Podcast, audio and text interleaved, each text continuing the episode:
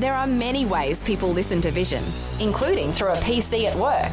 When you fire up your computer at work, go to vision.org.au slash listen and click the Vision or V180 Listen Live buttons. You can also catch the latest Vision National News Bulletin and enjoy a growing range of on demand podcasts from the same page, all while you work. However, and wherever you listen to Vision, you can be sure that the announcers, programs, and music will help you look to God daily. Audio on demand from Vision Christian Media. Sometimes it feels as though things in life are tearing us apart. But let me ask you are you torn between this life and the next? Are you torn between living a full life here and now and spending eternity with Jesus? Because if you're not, you should be. Hi, I'm Berni Dymet, and welcome again to A Different Perspective as we kick off a brand new series of messages called Merchants of Hope great to be starting a new series on a subject that pretty much all of us are really interested in hope. I don't know how much you've thought about this, but having hope for the future is fundamental to our well being today. Think about it. If you don't have any hope to look forward to, if you have no hope for the future, then you and your life are what we call hopeless. And hopelessness, if you've ever been there, is the place where people start thinking about taking their own lives because they've got nothing left to live for. The future looks so bleak that we come to the conclusion well, what's the point? I once read a book about a Holocaust survivor, Viktor Frankl, and he makes the point so powerfully when he recalls an experience from a concentration camp. Have a listen to what he writes. The prisoner who has lost faith in the future, his future, was doomed. With the loss of belief in his future, he also lost his spiritual hold. He let himself decline and became subject to mental and physical decay. Usually, this happened quite suddenly in the form of a crisis, the symptoms of which were familiar to the experienced camp inmate. We all feared this moment, not for ourselves, which would have been pointless, but for our friends. Usually it began with a prisoner refusing one morning to get dressed and wash and to go out on the parade ground. No entreaties, no blows, no threats had any effect. He just lay there, hardly moving. If the crisis was brought about by an illness, he refused to be taken to the sick bay or to do anything to help himself. He simply gave up, and there he remained lying in his own excrement, and nothing bothered him anymore. What, what, what a devastating picture of hopelessness.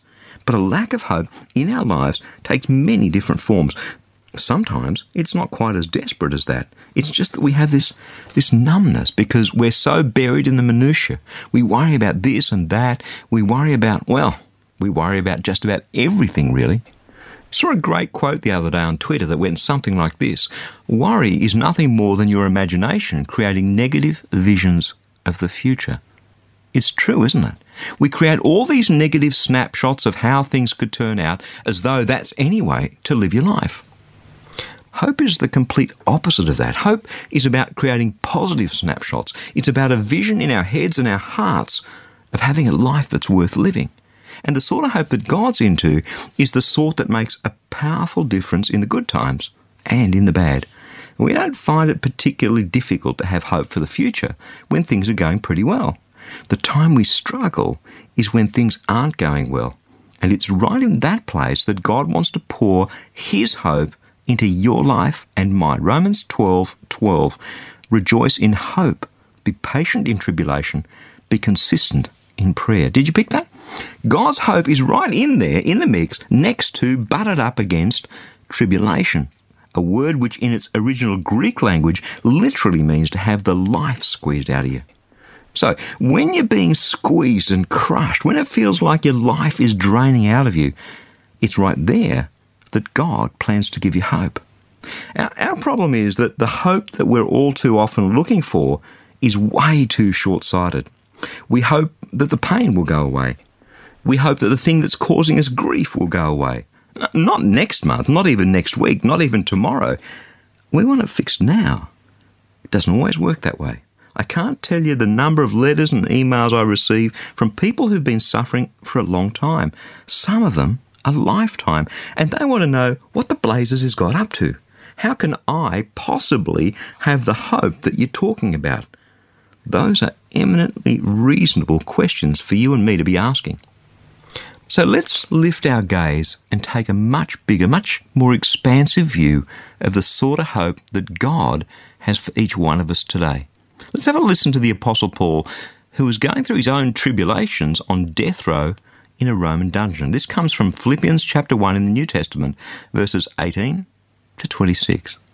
Yeah, and I will continue to rejoice, writes Paul, for I know that through your prayers and the help of the Spirit of Jesus Christ, this will turn out for my deliverance.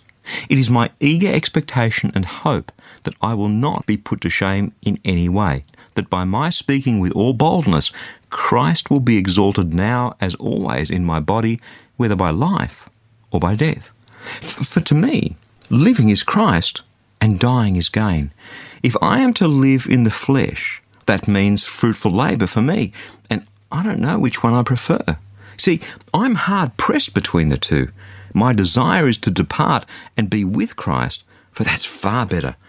But to remain in the flesh is more necessary for you. Since I am convinced of this, I know that I will remain and continue with all of you for your progress and joy in faith, so that I may share abundantly in your boasting in Christ Jesus when I come to you again.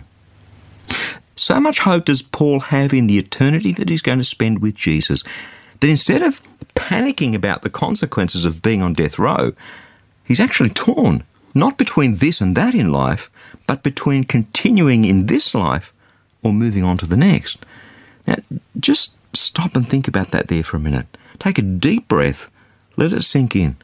Paul had so wrapped his heart and his mind around the amazing eternity he's going to spend in the presence of God with Jesus forever and ever and ever. He's completely torn between finishing the course that God set for him here on this planet and letting it come to an early end so that he can be with Jesus. Wow. So let, let me ask you this question.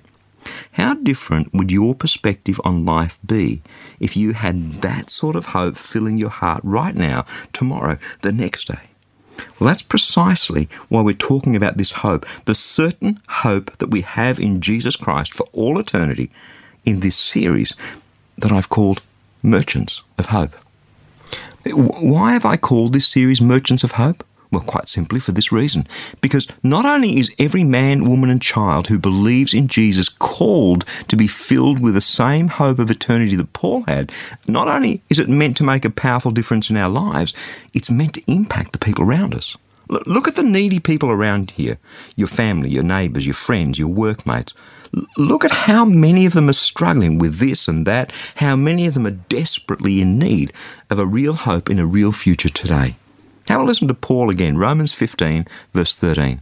May the God of hope fill you with all joy and peace in believing, so that by the power of the Holy Spirit you may abound in hope. Just picture a life, your life, abounding in hope, abounding, flooded, overflowing with so much hope that you can't contain it, with so much hope that it flows into the hearts and the lives of the people around you, with so much hope that eventually they want to know what you're on because they want some of it too. I believe that every Christ follower is called to be a merchant of hope, someone who shines the light of hope into the hearts of others, because when they discover the hope that we have in our hearts, they'll discover the one who put it there. Am I right? But before they can discover the hope that Jesus has for them, we ourselves need to be abounding in hope. Well, that's what this series of messages over the next few weeks is all about. I believe that Jesus, the Jesus who died for you and rose again to bring you a new life, wants you to be abounding in hope, torn between this life and the next. I believe it's time to stop being so myopic and short sighted in our hope and wrap our hearts around the eternity that Jesus has planned for us. Are you ready?